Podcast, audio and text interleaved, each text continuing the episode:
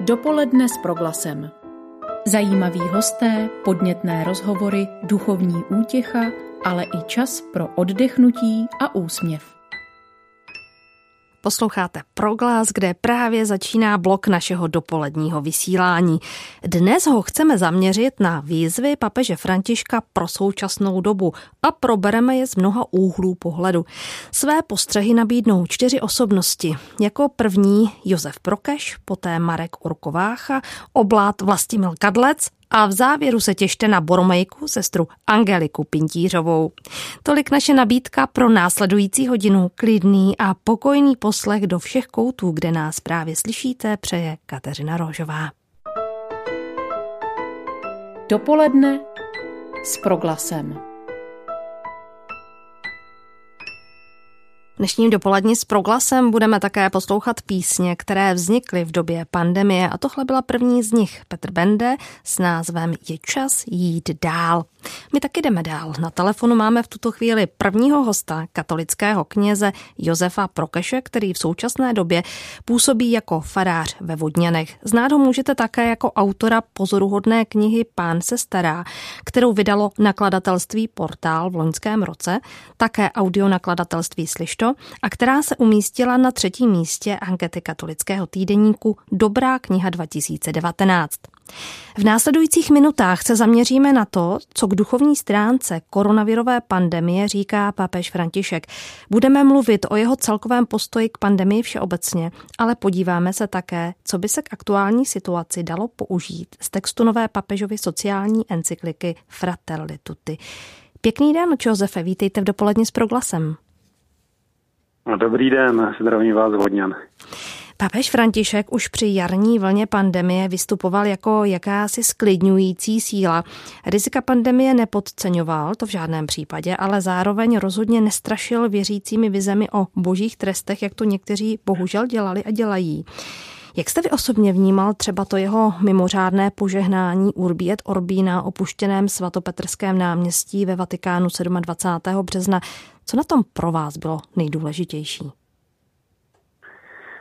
Já myslím, že to byla opravdu velká událost a papež tam pracoval s celým bohatstvím uh, naší katolické tradice, takže nejenom, že tam něco říkal, zazněla tam nějaká slova a byla to slova, uh, kdy se vlastně snažil propojovat uh, ten náš okamžik s biblickou událostí, konkrétně tedy s tím plavením se na lodičce, ale používal také symboly nebo používal prostě různé obrazy, že byl tam ten kříž, byla tam ikona a hodně se tam pracovalo se světlem, potom uh, byla adorace.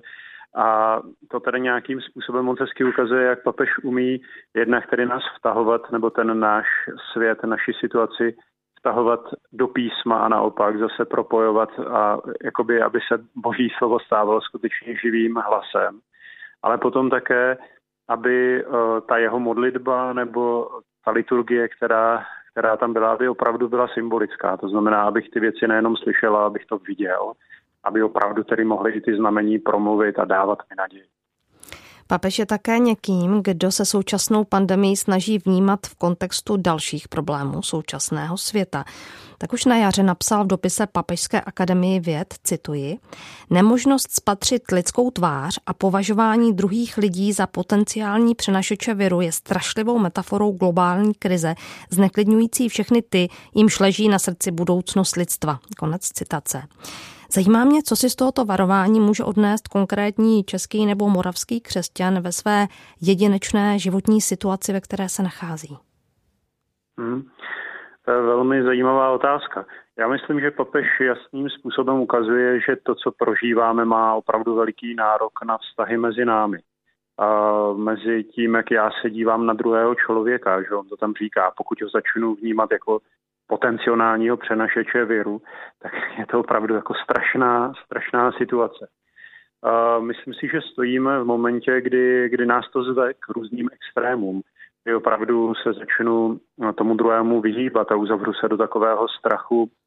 Je tady jenom já, abych se nějakým způsobem uchránil. Nebo naopak tím začnu pohrdat. Uh, Papež tohle jistě neříká proto, abychom nenosili roušky. Naopak je to, je to předmět veliké arogance, protože vím, že jsem já mladý nebo že na mě se vždycky dostane nějaká péče, ale vlastně tím ukazuji, že, že nechráním ten život těch slabších třeba. A papež tady to uh, opravdu obrací do velikého apelu, kdy říká, ale nikdo se nezachrání sám. To znamená, tady nejde o to, ta pandemie mě nemůže vést k tomu, abych se tedy já uchránil svůj život, ale abych viděl tvář druhého člověka, i když je třeba za, zakrytá rouškou, abych byl schopný v tom druhém člověku uvidět ty. A to se netýká jenom pandemie, to se týká všech dalších situací. Abychom to řešení hledali společně. Ptala jste se na konkrétní věci. Myslím si, že křesťané v těchto momentech, kdy opravdu to jako mělo nějakou výzvu na ně, takže byli eh, často opravdu velmi kreativní. Eh, tady náš jeho český teolog Pater Ondok používá rád nebo používá rád kreativní nejistota. To znamená přijmout tu nejistotu, že je to teďka těžké, je to jiné než jindy a eh, nějak kreativně se na to snažit odpovědět. Třeba tím, že si budeme víc volat, tím, že tedy opravdu se budeme doma víc modlit. Budu si všímat těch lidí, které jsou teda v té mé úplně nejbližší rodině tak dále. Zkrátka začít myslet možná víc na druhé než na sebe. Hmm. Otevřít to já uh, vůči tomu druhému a opravdu v něm uvidět toho druhého a ne uh, předmět mého ohrožení, anebo opravdu jako být totálně lhostejný, protože uh, přece nejde o mě ne, když, jestli se on nakazí nebo ne, to je jeho problém. Hmm. Naším hostem je farář Josef Prokeš. Já na vás ještě prozradím, že vy jste v posledních dvou týdnech vyvinul takovou zajímavou aktivitu. Na YouTube kanále Poutního místa Lomec, kde pravidelně sloužíte bohoslužby, jste začal zveřejňovat komentáře k jednotlivým kapitolám nové encykliky papeže Františka, už jsem o ní mluvila, jmenuje se Fratelli Tutti. Jejíž český překlad se tedy teprve připravuje. Tak nám řekněte, zohlednil papež v tomto textu nějak zkušenost z té jarní vlny pandemie? Případně, jestli můžete říct, co může být v tomto textu oslovující pro tu naši současnost? Eh, ta encyklika je, myslím, opravdu docela pozoruhodná, je samozřejmě velmi provokativní a je to dobře. Chce nás to někam jako zase mm, dovést, vyprovokovat k nějakému uvažování, proto jsme také začali ty komentáře dělat. Papež se tam covidu a pandemie dotýká vlastně docela často. Hned na začátku říká, že tady ta situace odhalila naše falešné jistoty a, a že nej, ukázalo se, že nejsme schopni prostě tvořit ty věci společně. A také tam říká, že se nás to prostě týká všech a že musíme mít odvahu to nějakým způsobem společně řešit, snít společně, jako lidstvo a zase se tam objevuje ten uh, obraz, který už použil vlastně Laudato Si, že žijeme ve společném domě a musíme nějakým způsobem to tady nějak společně řešit. Ale ještě chci zmínit jednu věc takovou konkrétní a hezkou. On tam dává na stůl nebo dává nám před oči podobenství o milosrdném Samařanovi, a který tady právě jakoby dokáže nějakým způsobem nejenom procházet nejenom být blízko toho člověka zraněného a jít kolem jako kněsa Levita, ale dokáže se ho tedy nějak dotknout. A když on přemýšlí, co se tedy nějak, jako v čem se liší, ten, eh, ty první dva, kteří prošli a Samařa, tak moc se mi na tom líbí, že on eh, vypíchne, že se to liší vlastně v ochotě dát čas tomu druhému. Eh, a říká tam, ten Samařan měl přece také nějakým způsobem určitě hodně plánů a, a možná taky chvátal ale dokázal ty plány, svoje vidění světa upozadit a vidět, opravdu nechat se zranit tím zraněním toho druhého. A tohle to přece i pro tu naší hm, situaci teďka může být opravdu velikou výzvou. Jestli jsem schopný, ochotný uh, dávat druhému člověku čas, tím, že mu zavolám, tím, že ho vyslechnu, tím, že opravdu jako chvilku nechám to své a zaposlouchám se do toho jeho životního příběhu. Možná, že toho času máme teď během pandemie třeba i trochu více, takového toho času nevyplněného, protože třeba nemůžeme jít do školy. A na, na co to vlastně používám? Dost často to tam papež také zmiňuje, se věnuju sociálním sítím a dalším věcem, které mě vlastně ještě víc uzavírají. Ale opravdu zkusit otevřít ten čas druhému, to, to je, myslím, docela zajímavá výzva. Papež František taky otevřeně pojmenovává jiný problém současné pandemie, totiž, že může vést k prohlubování sociální nerovnosti a sociálních rozdílů. Jak tomu rozumět? Tady to je zase prostě jeho důraz, který nás právě může provokovat a být nám nepříjemný, ale který si myslím, že je opravdu hluboce kristovský. A to je, že si prostě všímá těch nejposlednějších.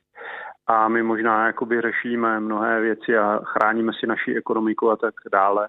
Ale v momentě, kdy prostě nechodí děti do školy a velmi tiše se, eh, aspoň jak říkají sociologové, zásadním způsobem prohlubují eh, nerovnosti mezi nimi nebo rozdíly mezi nimi, a nás to vlastně nechává docela klidným. Není to téma vůbec, které je na stole. Školy vlastně vůbec neřeší, nebo řeší se velmi málo, když se otevřou.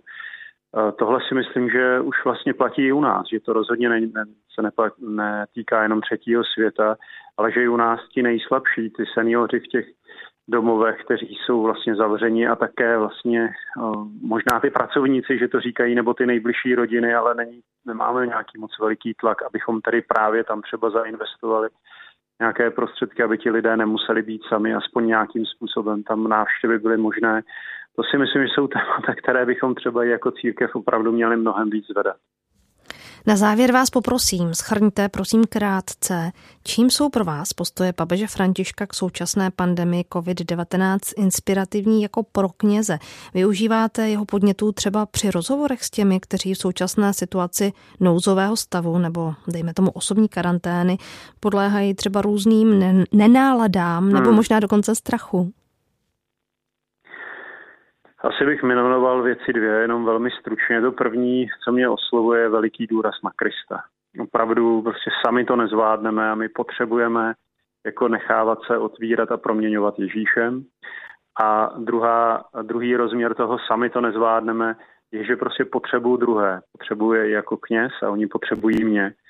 A uh, tak nějak se snažím vidět i to své působení nejenom jako ten borec, který z Fary teďka volá těm babičkám, aby je povzbudil, ale já jsem vlastně velký, velmi křehký člověk a člověk zažívá velkou samotu a potřebuju druhého.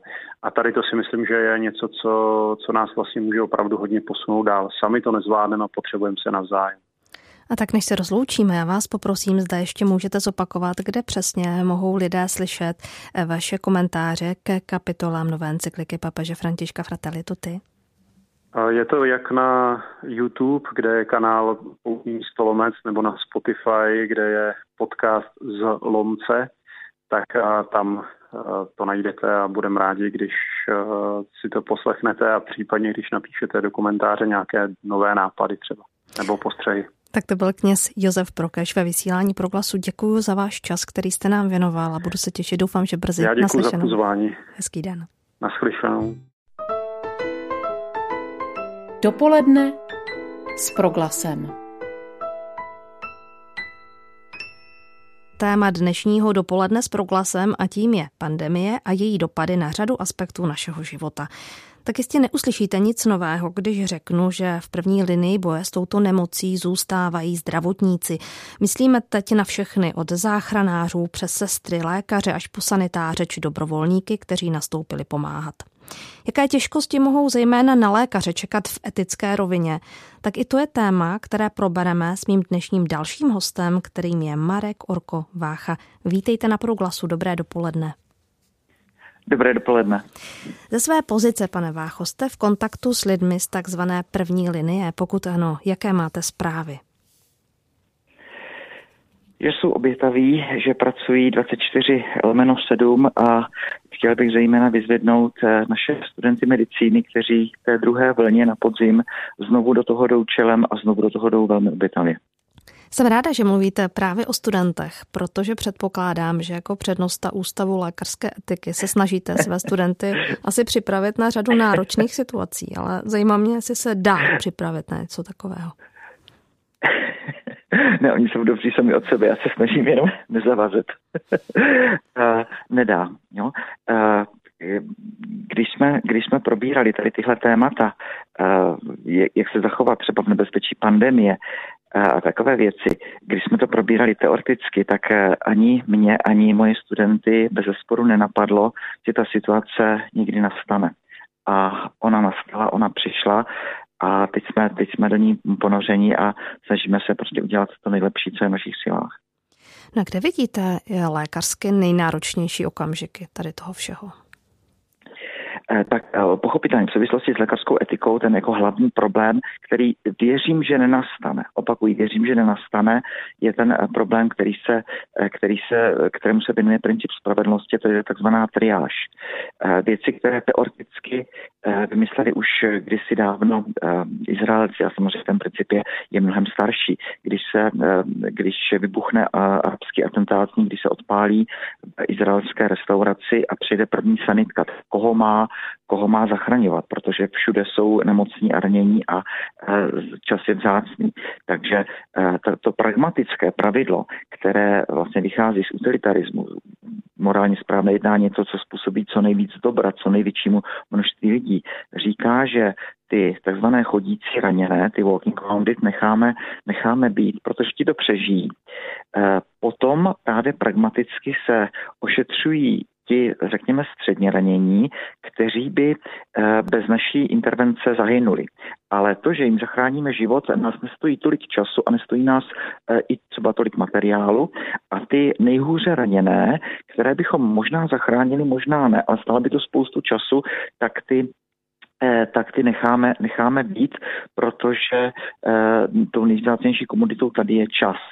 A uh, možná by to příliš, příliš uh, nadnesené, ale v určitém smyslu se třeba na jaře touto uh, rozstřílenou restaurací stala Itálie. Takže my se dneska snažíme, aby k nějaké situaci, kde by do, mělo dojít k prioritizaci pacientů, aby k tomu prostě nedošlo.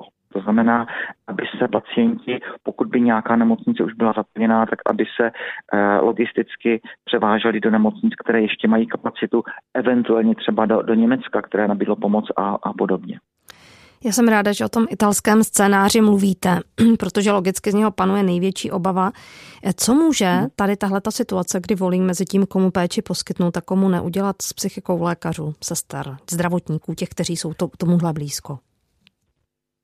Eh, no, tak eh, lékaři jsou, jsou lidé jako všichni, mají své svědomí a eh, v žádném případě to nejsou žádní cynici. A tak, jak se říká, že u úžka pacientů nelze zůstat neutrální, no tak to prostě funguje v tom lékařství, protože lékař není fyzik, to není vědec, to je člověk, který, který má nějaké srdce, nějaké svědomí.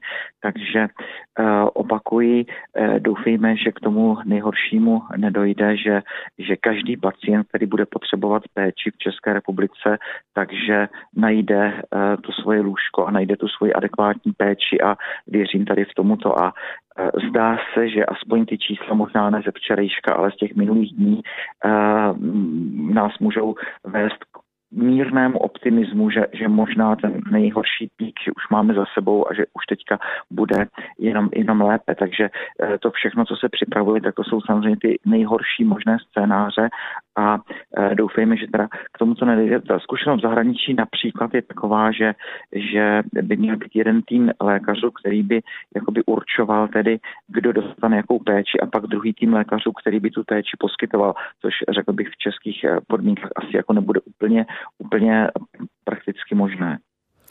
Papež František opakovaně myslí právě na zdravotníky, tak už v červnu přijal přibližně 60 mhm. lékařů, ošetřovatelů, dalšího mhm. zdravotnického personálu. Včera při generální audienci opět vyzýval k modlitbám za zdravotníky. Tak se mě tak nějak eh, klube otázka, za jak potřebnou v téhle chvíli mhm. vlastně vidíte roli církve v podpoře zdravotníků, jak by měla vypadat? Eh, pořád si myslím, že tady je, tady je trošičku eh, ještě nevyužitý eh, prostor, protože víte, tady nejde jenom o to, o kdo je v té úplně první línii a kdo se stará o těla těch pacientů, ale nejhůře zasaženou skupinou pacientů jsou seniori, to víme všichni. A víme taky všichni velmi dobře, že člověk nemá jenom tělo, ale že má taky nějakou psychiku. To, na to nemusím žít v nějakém náboženském kontextu, abych tady tohle chápal. A proto jedna z těch možností, kterou můžeme dělat všichni, je to, abych e, byl citlivý na komunitu, ve které žijí, což může být moje vesnice, nebo můj třeba pracovní kolektiv, nebo moje město, nebo moje farnost, nebo moji přátelé, e, nebo, nebo třeba i nemocnice, e, kterou mám poblíž, nebo ve které pracuji, a abychom byli citliví na všechny ty, kteří potřebují pomoc. A to, že někdo potřebuje pomoc, znamená třeba to, že, že spolu si budeme hodinu povídat po telefonu nebo, nebo to, že se ho zeptám, jestli něco nepotřebuje. A to jsou věci, které jsou eh, neméně důležité jako ty věci, které poskytujeme eh, k úzdravě těla. Takže ta úzdrava duše, ta úzdrava toho, aby, aby všichni se cítili eh, v pořádku, neosamocení, aby věděli, že tomu okolí na každém záleží, tak to jsou věci, které opravdu může dělat každý z nás bez jakéhokoliv zdravotního vzdělání a záleží jenom na tom, jak moc máme eh, velkou citlivost a do značné míry třeba i pevnou vůli a, a ochotu pomáhat. Mimochodem, jaké máte zprávy třeba od nemocničních kaplanů, jaká je jejich situace? Ta jejich situace je taky jako hodně, hodně specifická. Teď eh, eh, třeba vyšel takový jako krásný manuál, jak, jak dávat svátosti, svátosti pomazání nemocných a podobně. Eh, dneska naštěstí ty ochranné pomůcky jsou už jako na takové úrovni, že pokud opravdu chci někoho navštívit, tak, eh, tak eh, ta možnost zde je a mohou posloužit svátosti nemocných nebo i svátosti, svátosti smíření a mohou podávat i z určitých podmínek i viatikum, pochopitelně Eucharistii. No a na závěr, jak jako kněz, jako člověk čtete toto znamení doby, tak může nás něco pandemie naučit, nebo už svět bude prostě jiný?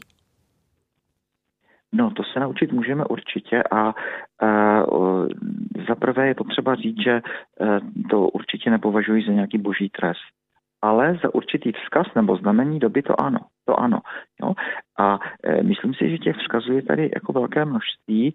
E, za prvé to, že, že ta pandemie nás naučila to, že ta šlehačka je pryč. Prostě jsou pryč ty fotbalové, hokejové zápasy, jsou pryč koncerty, divadla a taky e, jsou pryč mše svaté v tuhle chvíli. To znamená, e, vnímám to jako výzvu e, k prohloubení duchovního života když e, vlastně ten obvyklý církevní provoz je pryč, tak najednou mě to musí provokovat, tak jak to teda vlastně mám já s Bohem. A když se modlím, když těch 10 nebo 15 minut e, ráno a večer věnuji Bohu, co s tím dělám já a co ono to dělá se mnou. Znamená, eh, najednou zdá se mi, že tady obrovský důraz na tu moji osobní spiritualitu, eventuálně třeba na spiritualitu té rodiny, jakým způsobem teď budeme, budeme žít s Bohem. Takže přes všechny ty hrůzy, které pandemie přináší, a ona je přináší, to nechci nějak zlehčovat, tak eh, tam může být i určitý impuls k obrodě, obnově duchovního života. Velmi věřím, že tady eh, tahle eh, situace nás posune dopředu. To byla slova Marka Orkováchy a já vám děkuji, že jste si na nás našel čas. Naslyšenou. Děkuji za pozvání. Naslyšenou. Dopoledne s proglasem. Na proglasu putujeme dopoledním vysíláním a teď míříme za naším dalším hostem. V této nelehké době se rozhodl zapojit a pomáhat tam, kde je třeba. Vlastimil Karlec patří do rodiny misionářů oblátů Pany Marie a je rektorem komunity v Plasích Klokotech. A teď je hostem ve vysílání proglasu. Vítej, dobré ráno. Dobré ráno, dobré ráno vám všem. Musím našim posluchačům prozradit, že si tykáme a zůstaneme u toho i v následujícím rozhovoru. Já jsem v úvodu říkala, že pomáháš tam, kde je třeba. Jak a kde? No, eh, jak to jde, ale, ale pomáhám tady u nás na severním Plzeňsku v Plasí. Já když jsem se, mm, když jsem viděl samozřejmě tu zhoršující situaci, tak eh, nás jako komunitu, protože my tady žijeme ve společenství, napadlo, že mm, samozřejmě eh, by bylo dobré, kdybychom se do té pomoci nějak zapojili. A právě i ten fakt, že jsme řeholním společenstvím nám to umožňuje. Nejsme sami, to znamená i tu práci farní a mm, pastorační si můžeme nějakým způsobem rozdělit. Takže mm, já jsem přemýšlel o tom, že bych právě se vydal na nějakou tu dobrovolnickou pomoc a myslel jsem v první řadě na nemocnice, na plzeňskou nemocnici, která je nám nejblíž, ale přeci je to jenom, přeci je to jenom ještě kus cesty.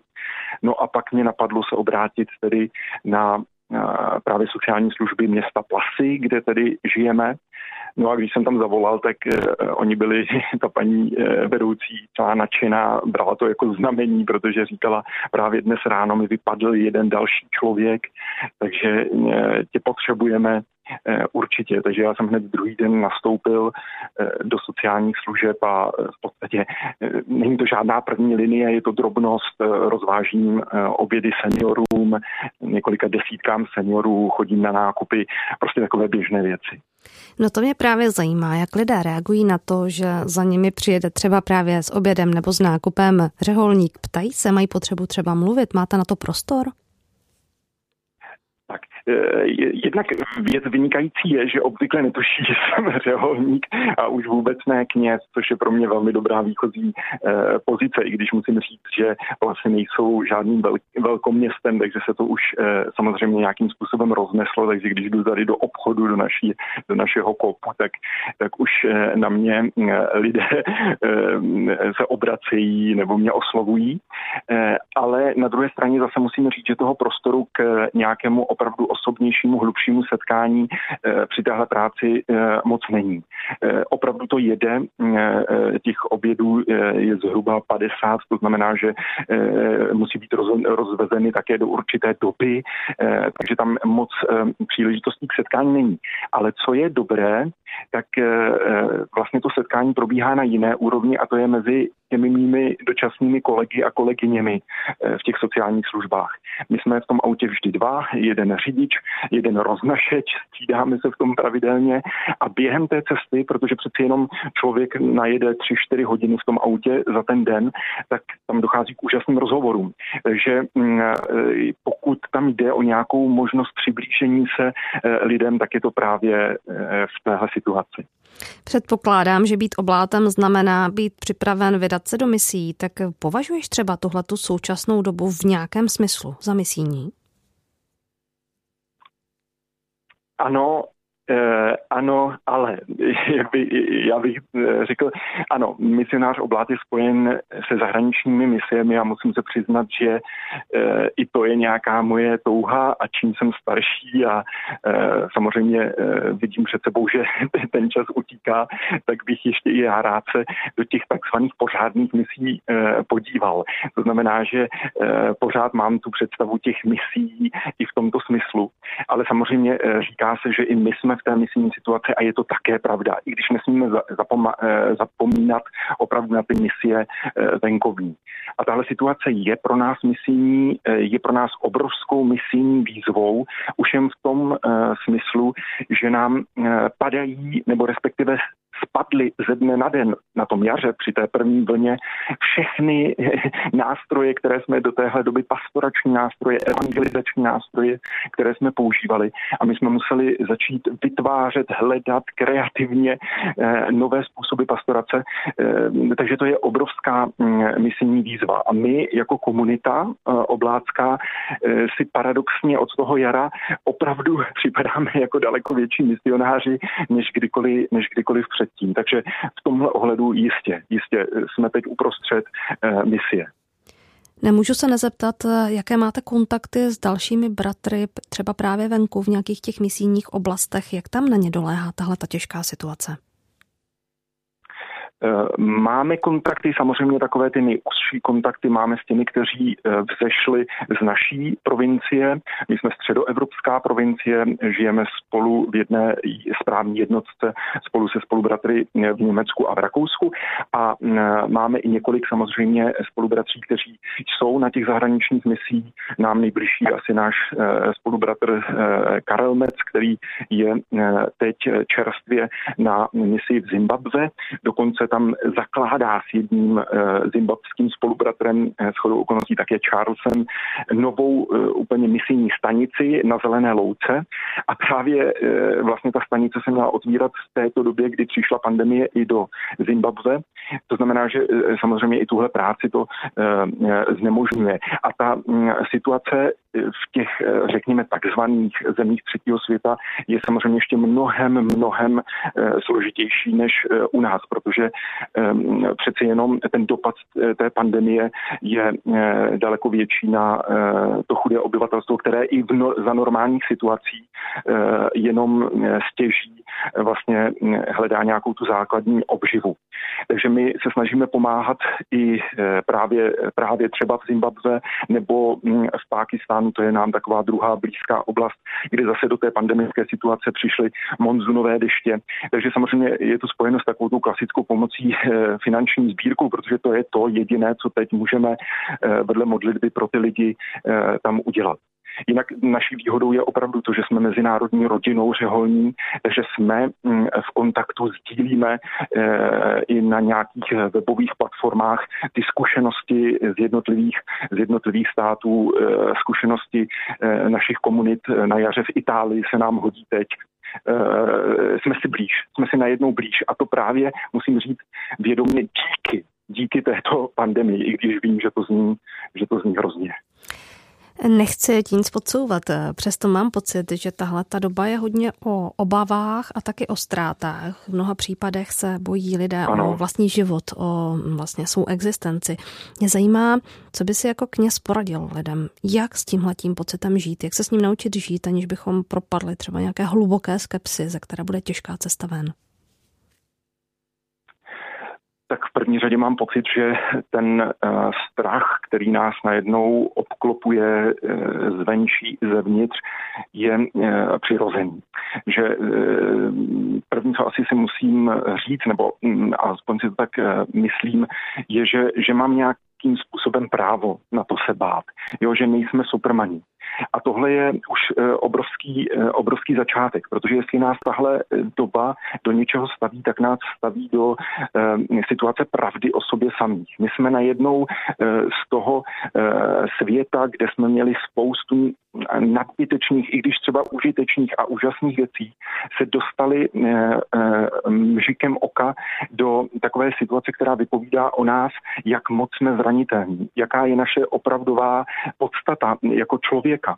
Jak eh, eh, my nemáme teď nic ve svých rukou, všechny jistoty, eh, záruky nám padly. To znamená, že ten strach je nějakým způsobem přirozený, protože tuhle situaci jsme předtím už dlouhá léta, třeba i v tom našem prostoru, dlouho, leto, dlouho let bez nějakých výrazných třeba válečných konfliktů eh, zakoušeli.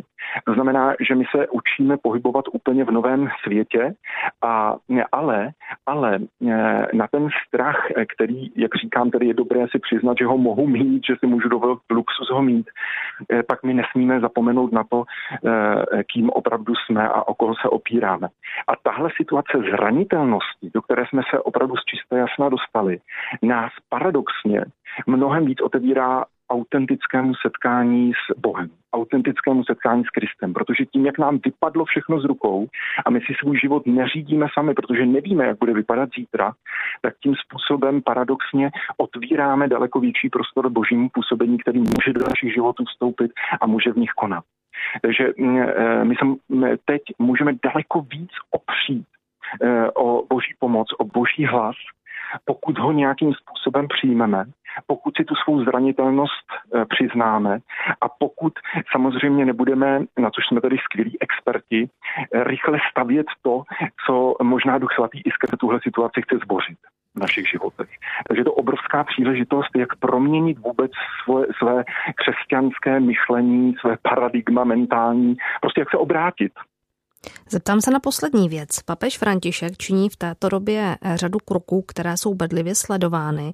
Eh, já jenom vyberu jeden, tak například v zářijovém projevu ve všeobecné rozpravě na 75. zasedání valného schromáždění OSN apeloval na světové vůdce, aby využili koronavirovou krizi jako příležitost k nápravě nespravedlností v globální ekonomice a otvírá řadu dalších a dalších témat.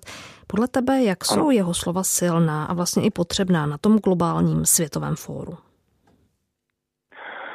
No to je mm, pro mě, mm, já nevím, jak to prožíváš ty, jak to prožívají posluchači, ale mně to opravdu všechno tohle zapadá do toho, co prožíváme.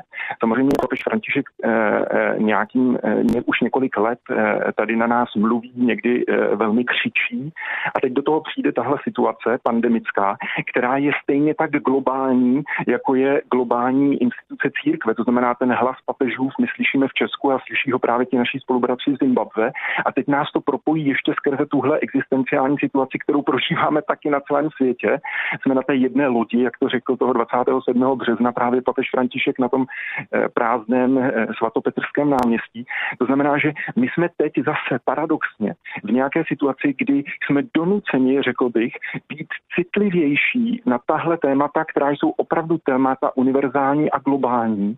My jsme teď paradoxně citlivější třeba na mm, synodu o Amazonii, kterou mnozí z nás ještě do včerejška považovali za heretickou a najednou jsme se dostali alespoň na krátkou chvíli do situace těch bratří a sester, kteří tam žijí, kteří nemají přístup k eh, liturgii eh, měsíce a měsíce, kteří nevidí kněze možná roky.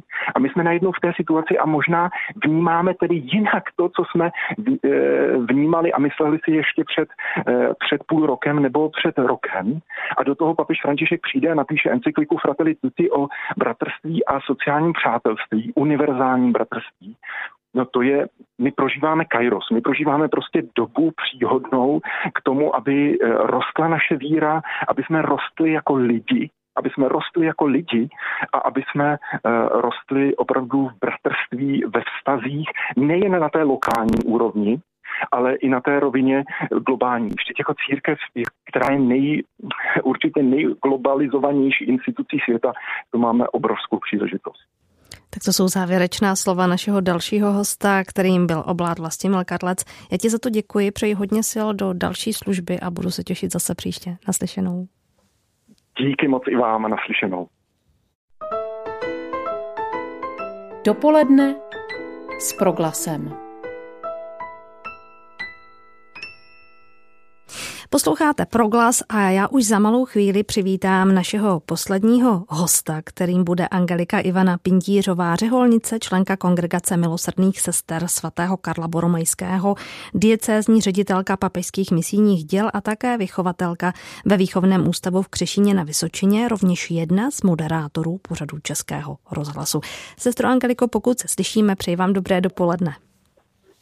Dobré dopoledne vám i po všem posluchačům. Naši posluchači vás znají způsobení v mnoha rolích, některé se jmenovala, ale samozřejmě vaše příslušnost k řádu Boromejek a duchovní povolání, které jste si zvolila, výrazně určují váš životní styl. Vy žijete v pražské komunitě vašeho řádu. Do jaké míry jarní a teď tady i podzimní vlna pandemie proměnily život společenství, ve kterém žijete? Jak vás to zasáhlo? Eh, tak eh, musím podotknout, že žiju v domě, kde je nás 27, eh, takže na jaře, kdy se jako vlastně vůbec netušilo, co to udělá, tak jsme opravdu měli i takovou jako osobní izolaci. Modlili jsme se jenom, jenom ráno po mši svatý i v kapli a všude po celém domě jsme nosili roušky.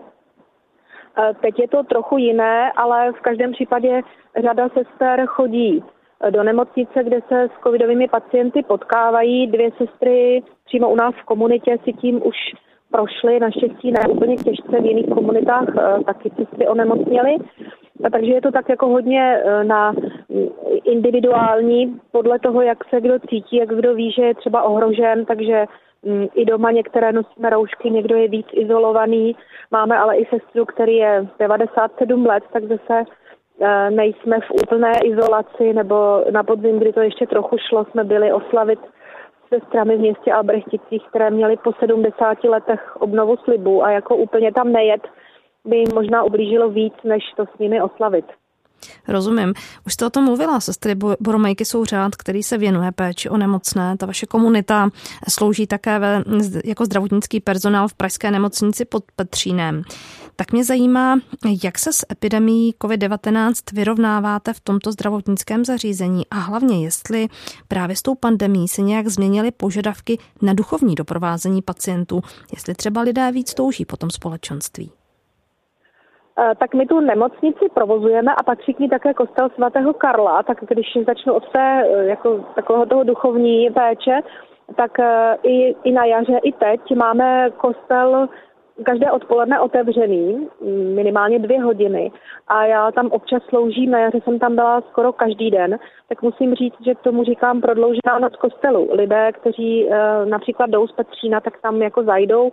Současně tam vlastně je možnost podat svaté přijímání tomu, kdo chce. Máme i um, sousedy, kteří běžně chodí do kostela, tak tam zajdou a e, díky tomu, že tu nemocnici provozujeme, nebo vlastně součástí personálu je i duchovní péče, takže kaplani jsou na odděleních. E, máme i oddělení, které je covidové, tam jsou opravdu jako přísná opatření, takže i kaplan, když tam jde, tak musí mít všechny ta e, oblečení.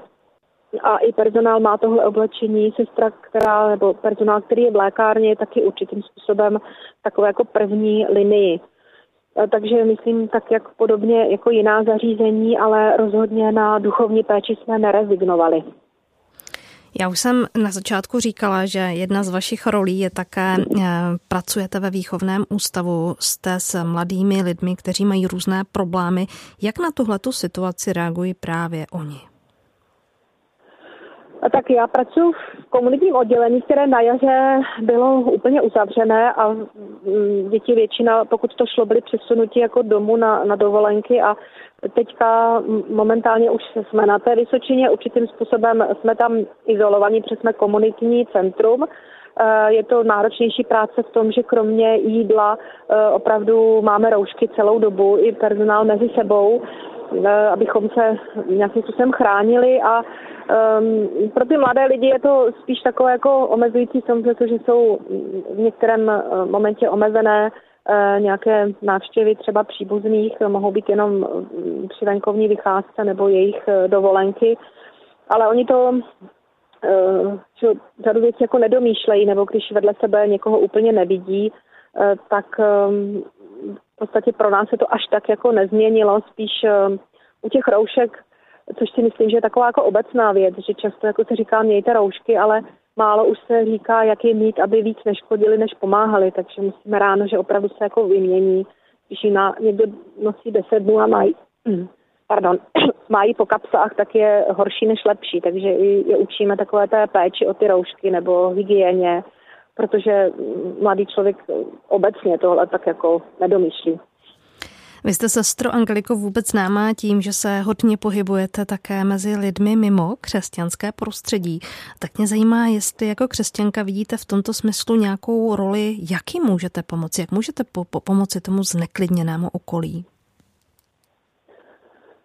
Tak eh, já myslím, že asi jako nejvíc člověk může pomoct tím vlastním přístupem, že? protože já sama nevím, jestli mě ta infekce potká nebo nepotká, Eh, sama vlastně neví, může, může nás potkat jiná nemoc, může nás potkat eh, jako jiná věc, člověk eh, sám v tom neklidu, který třeba útočí na kohokoliv z nás, se musí odezdávat do božích rukou a pokud člověk sám v sobě má nějaký takovýhle klid, jak těm třem R, které se tak jako doporučuji, ještě říkám takový jako rozvážný rozum.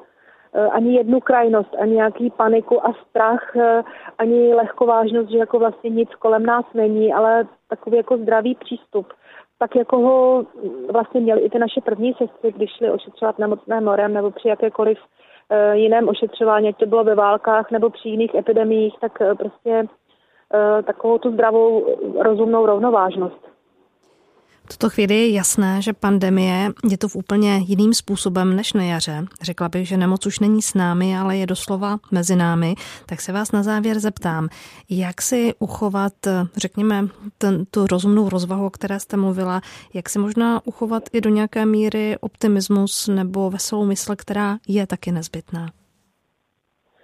Já myslím, že to vychází u nás křesťanů prostě z důvěry v Boha a všechno, co se kolem nás děje, má Bůh eh, nějakým způsobem v rukou. Eh, ti lidé, ať už biblický nebo křesťané předchozích staletí, taky procházeli vším možným a myslím si, že nám to ukazuje, že nejsme jako pány světa, že někdy um, se třeba modlíme a všechno možné a vlastně úplně někde vnitřně máme ten pocit, že jsme stejně ti pány a najednou si uvědomujeme tu křehkost, ale při vší té křehkosti pořád je tady Bůh, který nás drží v ruce a e, když mě samotnou obestírá někdy strach nebo e, tady ty věci, tak, e, tak nezbývá, než tam, kde právě se nacházím, se položit do boží ruky a říct, ty mě přece neseš. Já na to nejsem tady sama. Tak to jsou slova Angeliky Ivany Pintířové, která byla posledním hostem dnešního dopoledne s proglasem. Já vám za to děkuji a budu se těšit zase na slyšenou. Všem posluchačům přeji krásný požehnaný den. I za Hanu Svanovskou, která dnešní pořad pomáhala vytvářet se s vámi od mikrofonu loučí Kateřina Rožová, přeji vám pokojný listopadový den a zejména v návaznosti na dnešní téma pevné zdraví. Dopoledne s proglasem. Každý všední den mezi devátou a desátou jsme v tom s vámi už 25 let.